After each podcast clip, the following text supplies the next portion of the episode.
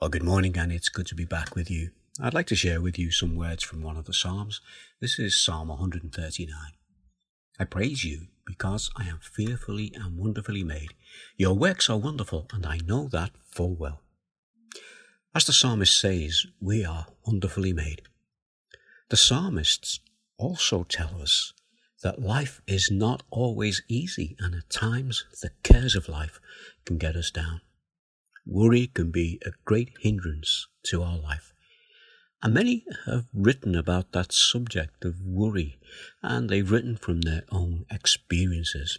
I'd like to share with you some of them this morning. Here are some quotes. One from Winston Churchill. He said this When I look back on all these worries, I remember the story of the old man who said on his deathbed that he had a lot of trouble in his life, most of which had never happened. So we often worry about what might happen, and in the end, very often it doesn't happen anyway. Let's listen to what John Newton has to say. He's the writer of the hymn Amazing Grace. He said, We can easily manage if we will only take each day the burden appointed to it. But the load will be too heavy for us if we carry yesterday's burden over again today and then add the burden of tomorrow before we are required to bear it. So he's saying that we can worry about yesterday and about today and about tomorrow and carry all those burdens together, and it becomes a heavy load. There's a lady, Corrie ten Boom, who, as a young girl, along with her family, helped many Jews escape the Holocaust in World War II. And she said, Worrying is carrying tomorrow's load with today's strength, carrying out two days at once. It's moving into tomorrow ahead of time. Worrying doesn't empty tomorrow of its sorrow. It empties today of its strength. She gives us pretty much the same advice as John Newton did. Let's listen to Martin Luther King, the Christian ministry minister who was the leader of the civil rights movement. He said, Take the first step of faith. You don't have to see the whole staircase. Just take the first step. One day at a time. Martin Luther King, Corrie ten Boom, and John Newton all knew who to take their worries to, as did another Martin Luther. This is the Martin Luther who started the Reformation way back in 1517. He was more of a straight talker and he got straight to the point. This is what he said pray and let God worry.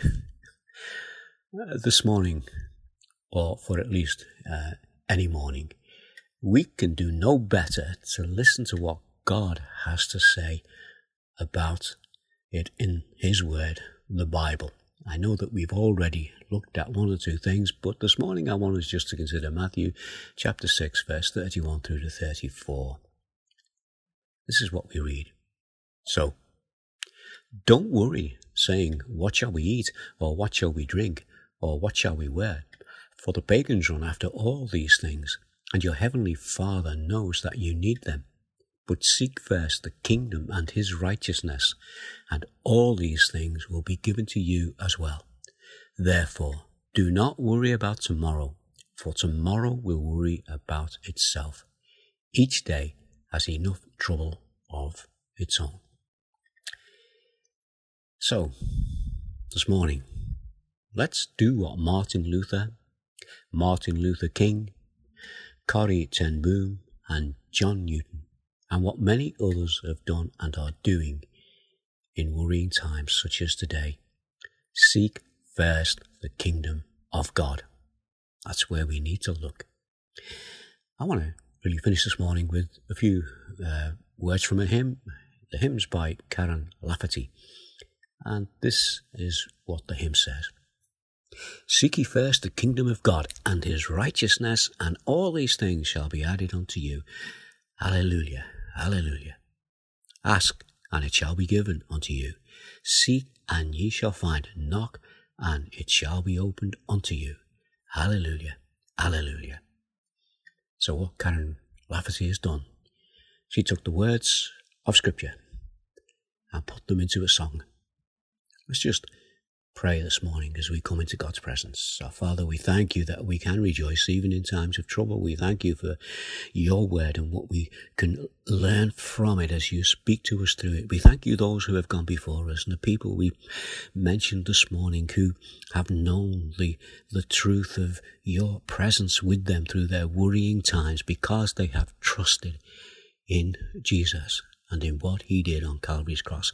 And our Father, for those of us today who have that same trust, we pray that you will just encourage us by the words of those who have gone before us, by your words that you spoke when you walked this earth, by the things that you reveal to us through the Bible.